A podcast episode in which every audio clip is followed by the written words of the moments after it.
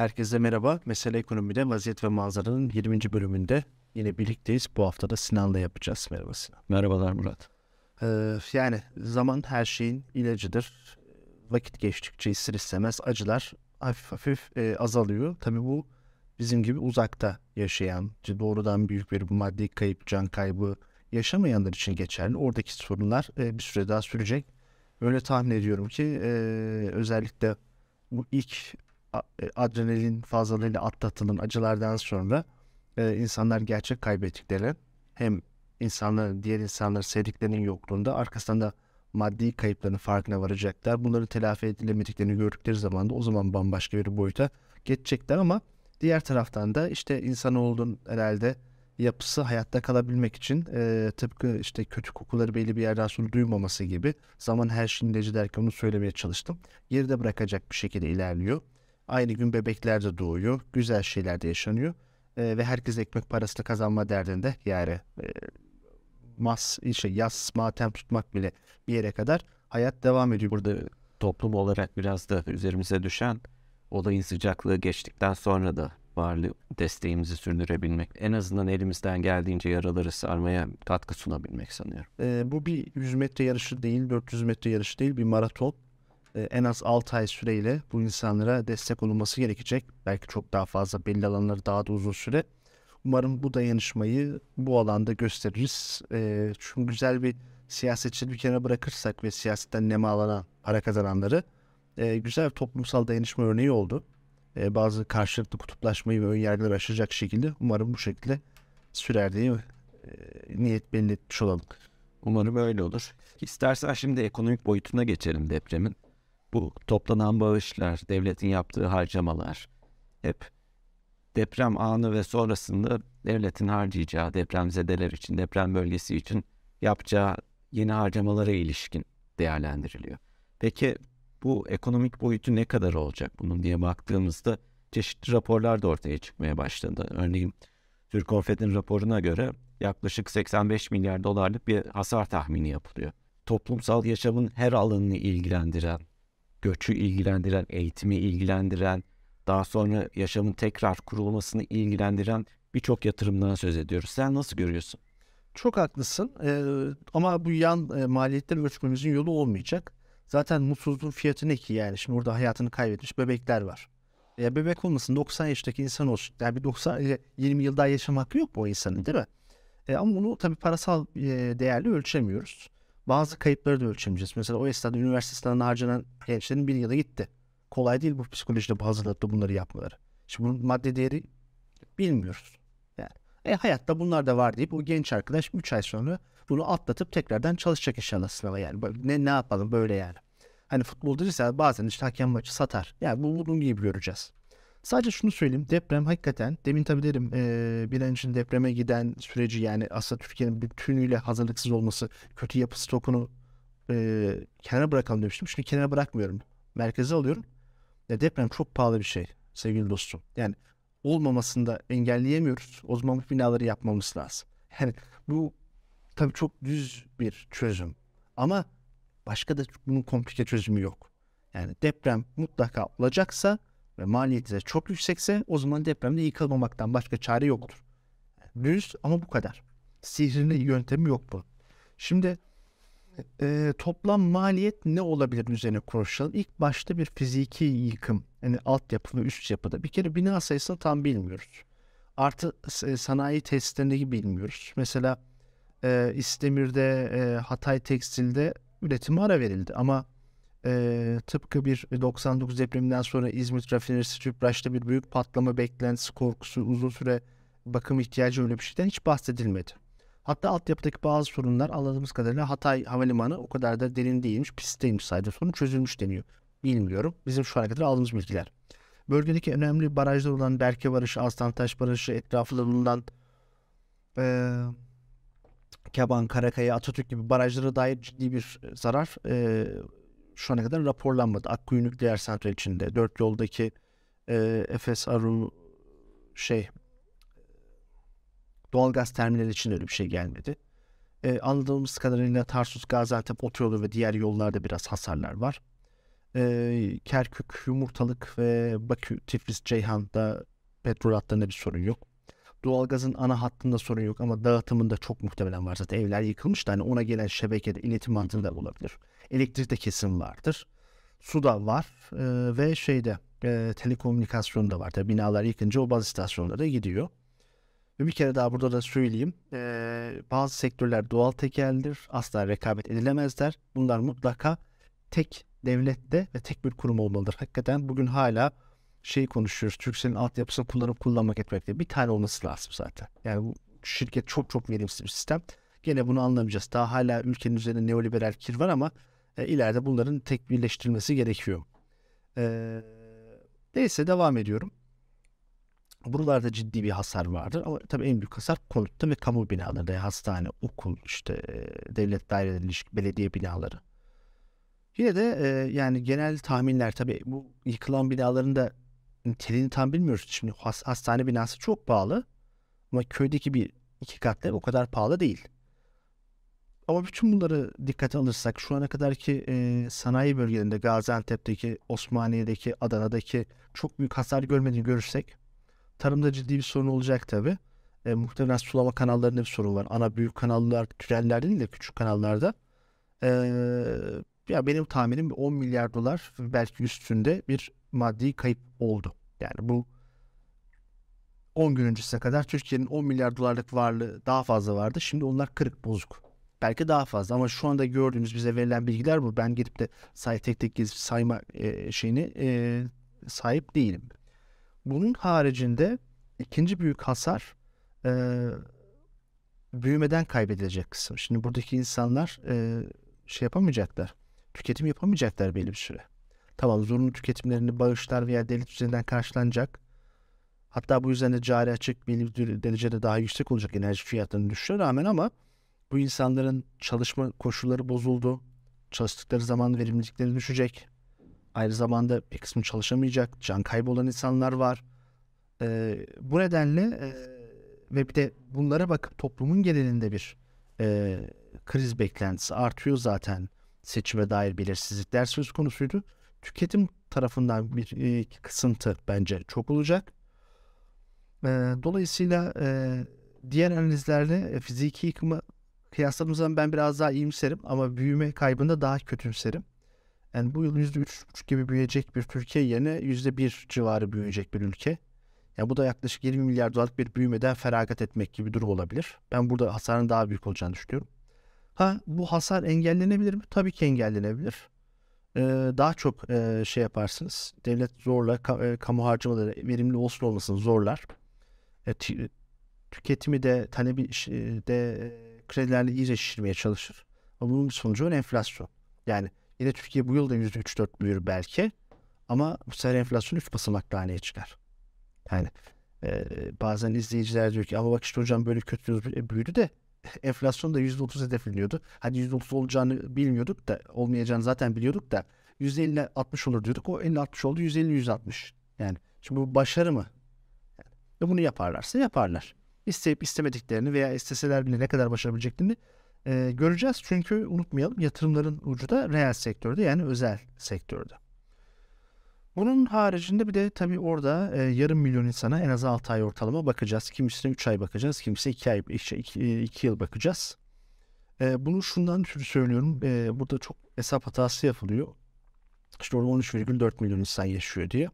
Arkadaşlar bu hükümetin depremi zaten çok şiddetli, çok yıkıcı. Suçlu kim olursa olsun. Ama olduğundan büyük gösterip kendisi sıyırmak için yaptığı bir propaganda. Yani Gaziantep'in, Şanlıurfa'nın, Adana'nın daha büyük nüfus gruplarının olduğu yerlerde deprem bu kadar etkili olmadı. Yani 13,4 milyon kişi evet etkilendi. Hatta burada dahil edilmeyen Elazığ'da da, Mersin'de de, Kilis'te de yani daha genişletilmiş alanda da bunlar var. Ki görüyoruz Suriye'nin kuzeyinde bile var.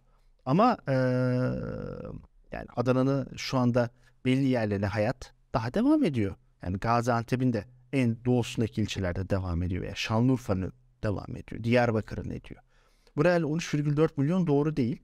Bir kısmı da insanlar kendilerine idare edebiliyorlar. Ama işte aile dayanışması, kendi birikimleri şudur budur. Ama e, yani tahmini tabii çok hata payı yüksek olan bir e, şey olacak. Ben 500 bin kişinin ortalama 6 ay bakılacağını düşünüyorum. Dediğim gibi kimse 2 yıl bakılacak, kimse 2 hafta sadece bakılacak. Bu bakılma lafı da e, şey tabii e, bir taraftan sempatik gelmiyor çünkü birbirine yük olmuş gibi. Teknik olarak öyle ama böyledir. Dayanışma dediğim böyledir yani. Hani sonuçta oradakilerde ya bir deprem olsa da bizim başımıza bu gelse de bize demi, demediler. Çok büyük maddi kayıpları var. E, bu deprem başka yerde de olabilir. İzmir'de de olabilir. İstanbul'da olabilir E, işte nerede olabilir? Erzincan, Bitlis, Batman gibi yerlerde de olabilirdi. E, dayanışmayı yapacağız. Bunun o anlamda bir e, anlaşılması olumsuz olur. Ama onun evet bir külfeti olacak. Binaların tekrar yapılması etmesi ise çok zaman alır. Yani o kadar çok demir çeliği bulacaksınız, betonu bulacaksınız, iş makinesi bulacaksınız, yapacaksınız. Bunlar bir yılda olacak işler değil. Değil. Ayrıca sadece yıkılan binalar değil. Şimdi Antakya o kadar kötü hale gelmiş ki yıkılmayan binalar var aralarda. Onlar da öyle kalamaz. Baştan bir şehir planlaması yapılması lazım. Hatta o yüzden de bugünlerde çok doğru bir şekilde gündeme taşındı. Yık yap asla almamalı. Baştan bütün o şehri planlamak gerekiyor. Tekrar hem fay hatlarına bakacaksınız hem de daha modern bir hayat nasıl olur? Yeşil alanlar, işte e, sosyal alanlar, şunlar bunlar. Yani sadece depreme karşı dayanıklık değil, insanların insanca yaşaması için bir daha her şeyin etüt edilmesi gerekiyor. Ama e, toparlarsam eğer ben e, dediğim gibi böyle 10 artı 30 artı e, pardon 10 artı 20 artı e, 5 milyar dolar gibi şu anda gördüm. E, hem bakım hem büyümeden feragat hem de fiziksel e, yıkımın e, tekrardan yapılması gibi bir şey görüyorum. Çok e, hataya açık bir şey. Dediğim gibi veri çok az elimizde. Fitch ile Bloomberg'un açıkladıkları vardı. Onları fazla iyimser buldum. E, Türk Konfed'in açıkladığı miktarda fazla kötümser buldum. Sürece başladıkları e, ana senaryolar, temel senaryolar çok uygun değil. Biri 99 depremini almış, diğeri 2011 Van depremini. Bence onların ikisi arasında farklı bir e, özelliği olan bir deprem. O yüzden e, benim bulduğum sonuçta o ikisi arasında çıkıyor. Borsa İstanbul depremin hemen ardından borsa neden açıktı gibi bir konu önümüzde duruyordu. Borsa ilk günü geçtik, ikinci günü geçtik. Niye hala kapanmıyordu? Orada ciddi zarar edenler de oldu ve sonrasında kapandı. Kapandığı günden sonra ekonomi yönetiminin değişik değişik teşvikler devreye soktuğunu gördük ve dün tekrar açıldı borsa düne dönüp baktığımızda %9'un üzerinde bir artış. Bugün bu yayını yaptığımız saatlerde e, yine yüzde bir buçuk civarında yukarıda gözüküyor. Neler oluyor burada? Şimdi şöyle, e, geçen hafta da aslında bu konunun biraz başını konuştuk. Kısaca bir özetlemek isterim. Ben olsam ne yapardım? E, ilk sabah seansını kapatırdım pazartesi günü. Depremin bu kadar ciddi olduğuna dair rapor geldikten sonra bütün günü kapatırdım. Ertesi günü de kapatırdım. Çarşamba gününden itibaren ise yarım yarım açardım. Yani bir seans olmak üzere.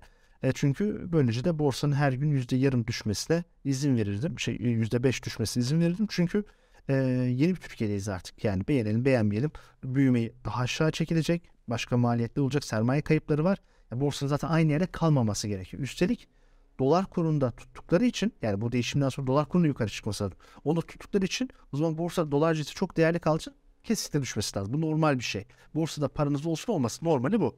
Ama bunu yapmadı e, şey bunu çok kontrolsüz bir şekilde yaptılar. Evet deprem bölgesinde olan veya o esnada depremle ilgilenen vatandaşların zaten işlem yapma şey yoktu ama dünya neresi olursa olsun bu tip şeylerde boşlukta, gap'le aşağıya düşer. Zaten çok işlem hacmi vermez. Ama çarşamba günkü tam rezaleti. Hiçbir işlem yokken neredeyse olan şey. E, işlemlerin o yüzden de iptal edilmesi doğruydu ama e, pazartesi salı gündeki işlemler iptal edilemezdi. Hele pazartesi teknik olarak zaten edilemezdi ama baştan zaten böyle olması gerekiyordu. Her işi yanlış biliyorlar, her işi yanlış yapıyorlar ve muhtemelen kendi çıkarları vardı. Bu sadece böyle basit bir tek adam rejimine bağlı olduğunu zannetmiyorum. Şimdi bundan sonra başka bir komiklik silsilesi başladı. Borsa bu insanlar için çok önemli. Neden önemli? Şundan e, insanlar paralarını düşünmüyorlar. Sadece buradan dövize büyük bir kayış olur diye borsayı iyi tutmaya çalışıyorlar. Bu da çok yanlış bir şey. Borsada zaten bir onu harlayan bir ateş var. Nedir enflasyon? Enflasyon olduğu zaman bir ülke sert duvara çarpmadığı müddetçe getiriler büyüyor ve o da bir yere kadar taşıyor. Dolar cinsi kadar artar artmaz o ayrı bir mevzu. Ee, ama bunu itekleyecek başka şeyler yaptılar. Mesela bir anda akıllarında e, emekli yatırım fonları içerisindeki devlet katkısı olanların e, içerisindeki hisse senedi payını %10'dan %30'a çıkarmak geldi. Şimdi bak normalde eğer zaten emeklilik fonlarının içerisinde size çok uzun olsa bunlar uzun vadeli fonlardır diyorsanız bunu niye şimdi yaptınız? Ben buna yanlış demiyorum ama niye şimdi yapıyorsunuz? Bir anda kimseye e, 10 milyar dolar yine vatandaşın parası 10 milyar dolar alıyorsunuz. İkincisi e, geri alımları teşvik ediyorsunuz. Geri alımlar tam bir taahhüt değildir. Çünkü muğlaktır. Fiyatı belirsizdir. Süresi açıklanır. Miktarı açıklanır ama üst sınırdır. Ne kadar yapı yapmayacağını bilemezsiniz. Zamanla bunlar açıklanır. E bununla bir şey yapmaya çalışıyoruz. Sonra görüyorsunuz ki işte ilk gün %10 gitti neredeyse. ikinci gün %6-7 yukarıdayken düşmeye başladı. Çünkü yeni bir Türkiye'deyiz. Yani doğrusu ve yanlışı da borsanın belli derece düşmesi gerekiyor. Özellikle belli sektörler daha etkilenirse onun daha düşmesi çok normal. Burada asıl e, Borsa İstanbul'un ve ekonomi yönetiminin yapabileceği şey şuydu. Dediğim gibi e, borsayı iki buçuk gün kapatmak, arkasından gelen günlerde tek seans çalıştırıp düşme marjını azaltmak ve açığa satışı kesinlikle müsaade etmemek. Bir de bölgede bulunan işte İstemir gibi, Hatex gibi şeyleri e, geçici olarak işleme kapatmaktı. Böyle yapılsa olurdu ama dediğimiz gibi ya işi bilmiyorlar ya başka hesapları var ya tek adam rejim ne derseniz diyelim. Süreç kötü oldu ve döndük dolaştık KKM gibi bunu desteklemeye çalışıyoruz. Ama inanın oradaki küçük yatırımcı umurlarında değil. Bundan ötürü yapmadılar. Sadece buradan ötürü bir dövize kayış olur korkusundan e, tıpkı KKM ile nasıl faizlere böyle bir destek vermişlerse bunu yapmak için yaptılar. Ve dediğim gibi bu esnada da başka mağdurlar ortaya çıkıyor. Yani siz bir e, hatanızı başka bir hatayla düzeltmeye çalışıyoruz. Bu neye benziyor? Okey taşlarını dizersiniz ama bir yerden sonra bir tarafa kaymaya başlar. Bu sefer diğer tarafa okey taşlarını koymaya başlarsınız. İyi kimin parası? Devletin parası. E hiç borsada paranız yoksa ne olacak?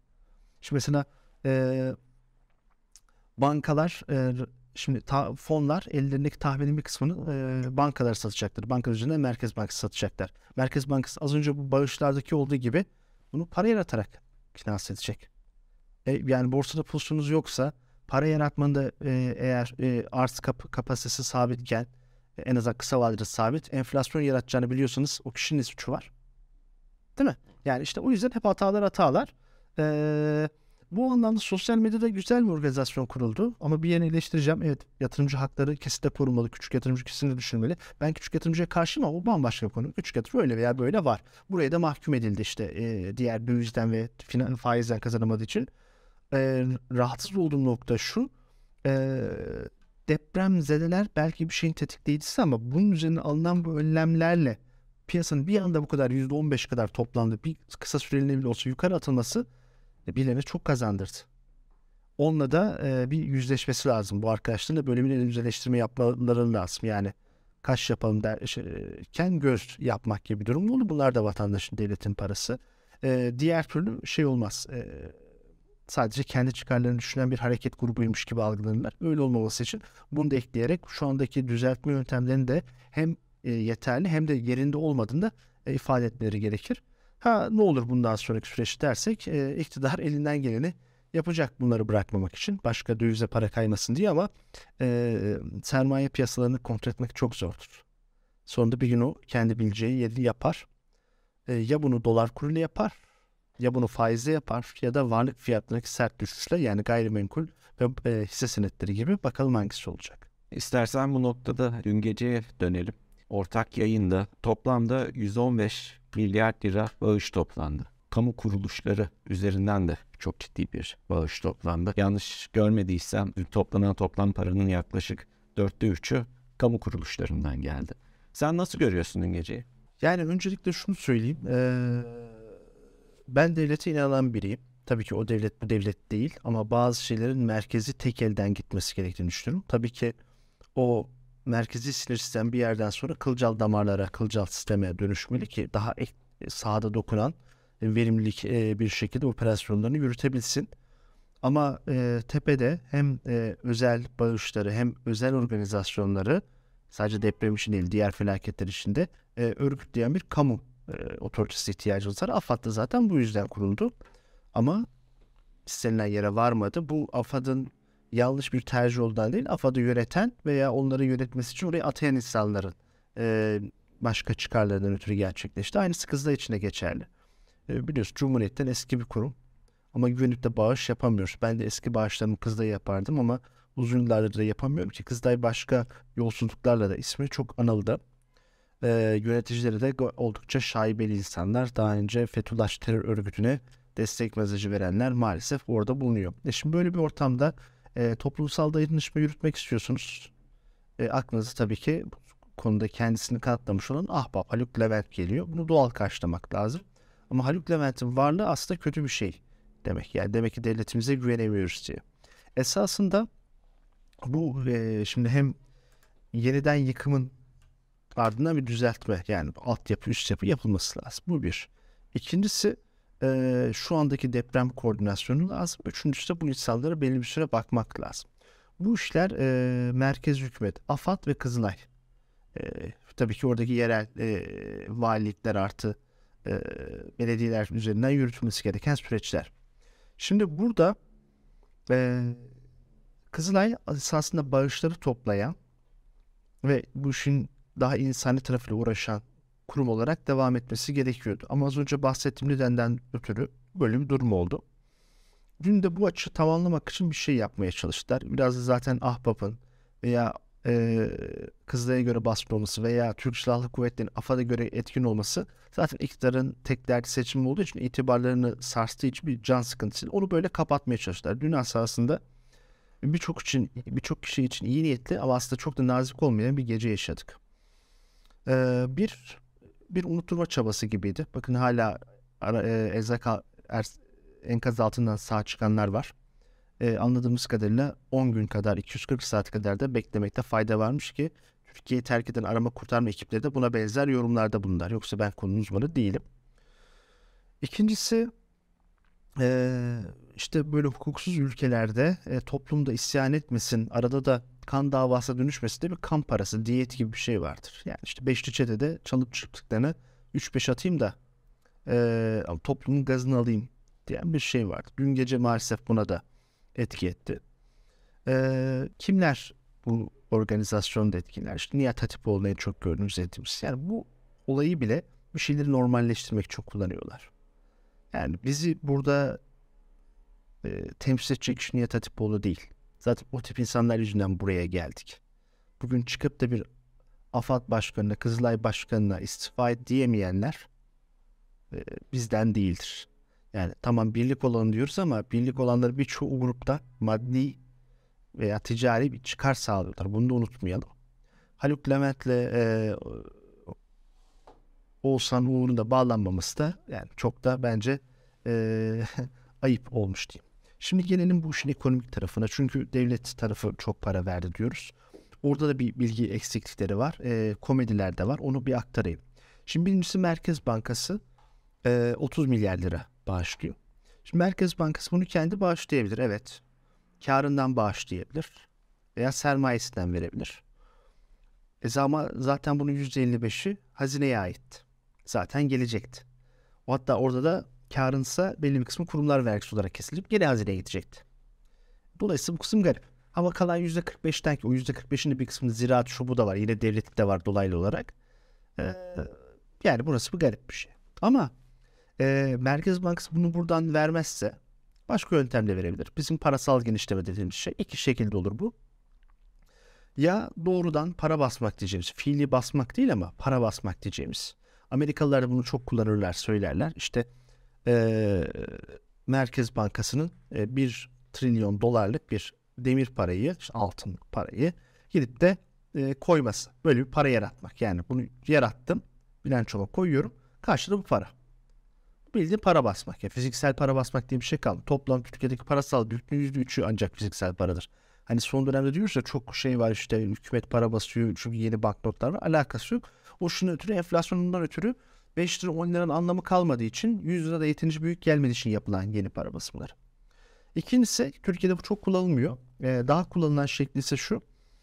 E, parasal genişleme şeklinde. Yani Merkez Bankası daha çok bankalara para veriyor. Bankalar sonra giriyorlar buna devlet iç borçlanma senetleri yani hazine bonosu devlet tahvilini alıyorlar. Ve böylece de finanse edilmiş oluyor. Bu da biraz öyle.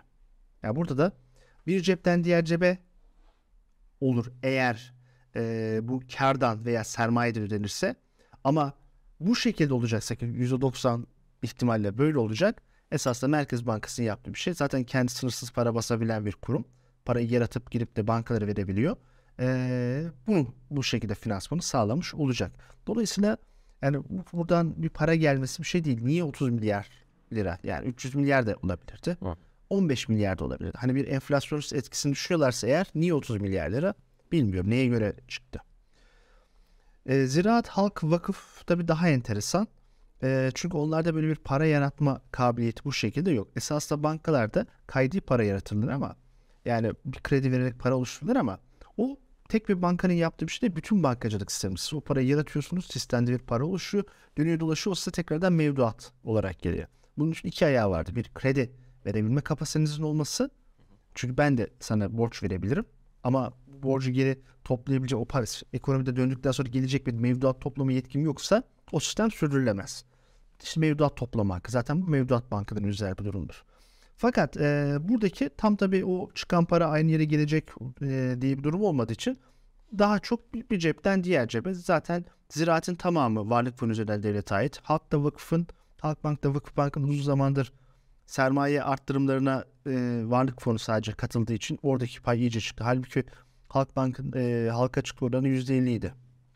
E, oradan %10'a kadar e, belki biraz daha aşağı hatırlayamıyorum son veriyi gelmiş oldu. Bu da hakikaten komik bir durum oluyor. E, zaten hissedarı bu. Kar varsa verecek. E, bu esnada karın vergisi ödenecekse onu da verecek. Yani diyorum. E, bunun dışında e, TMSF'nin şeyi yani TMSF'nin normalde çok bir geliri yok. TMSF'nin esas fonksiyonu darbe teşebbüsü olana kadar e, e, bankaların e, BDDK tarafından el konulması sonrasında e, ki süreci işletmek. O süreçte de e, bütün kamunun parası gitmesin diye bankalardan prim topluyor. O topladığı primleri biriktiriyor ediyor. Ama anladığım kadarıyla SMSF buradan gelen paralarla değil. Çünkü o paranın bir yeri var. Nasıl işsizlik sigortası fonunun veya DASK doğal afet sigortası fonunun bir özel işlevi varsa e, bunun da var. Muhtemelen TMSF'de daha sonra işte FETÖ paralel devlet yapılanması şeklinde ifade edilen şirketlerde oluşan varlıklardan. Bilemiyorum. Yani TMSF bunu açıklamamış ama çok muhtemelen oradandır. Yani zaten gene bize ait. Onu demeye çalışıyorum. Kamunun parası. Evet kamunun parası. Yani şova döndüğünü bunu gösteriyor. Ee, daha önemlisi bu paralar aynı yardım mı, nakdi yardım mı? Ve hangi vadede verilecek? Bence bunların da konuşulması gerekiyor. Ve denetlenmesi gerekiyor. Örneğin TL cinsi verilen bir paranın iki yıl sonra verilmesi farklı bir şey anlamı geliyor. Çünkü Türk lirasının değeri eskisi gibi korunabilen bir para birimi değil. TL cinsi mi, dolar cinsi mi? Bunlar da önemli ve dediğim gibi gerçekten bunlar verilecek mi? Aynı yardım olarak e, söylenenler abartılı mı? Kalitesi özelliği nedir? Bunları da düşünmek gerekiyor. Çok teşekkür ederim Murat. Bu depremin öncesi ve sonrasında gerek toplumsal gerek ekonomi boyutunu tartışmaya devam edeceğiz. Edeceğiz. Ee, sanıyorum önümüzdeki hafta itibaren anketli olağan formatımıza döneceğiz. Ama bu haftayı da yarı özel bir yayın olarak değerlendirmekte fayda var diye düşünüyorum e, hayatını kaybedenlere tekrardan Allah'tan rahmet dilerim. Yakınlarında sabırlar dilerim. E, ve şu anda yaralı olanların da en kısa sürede iyileşmeleri dileklerini önümüzdeki hafta görüşmek üzere. Hoşçakalın.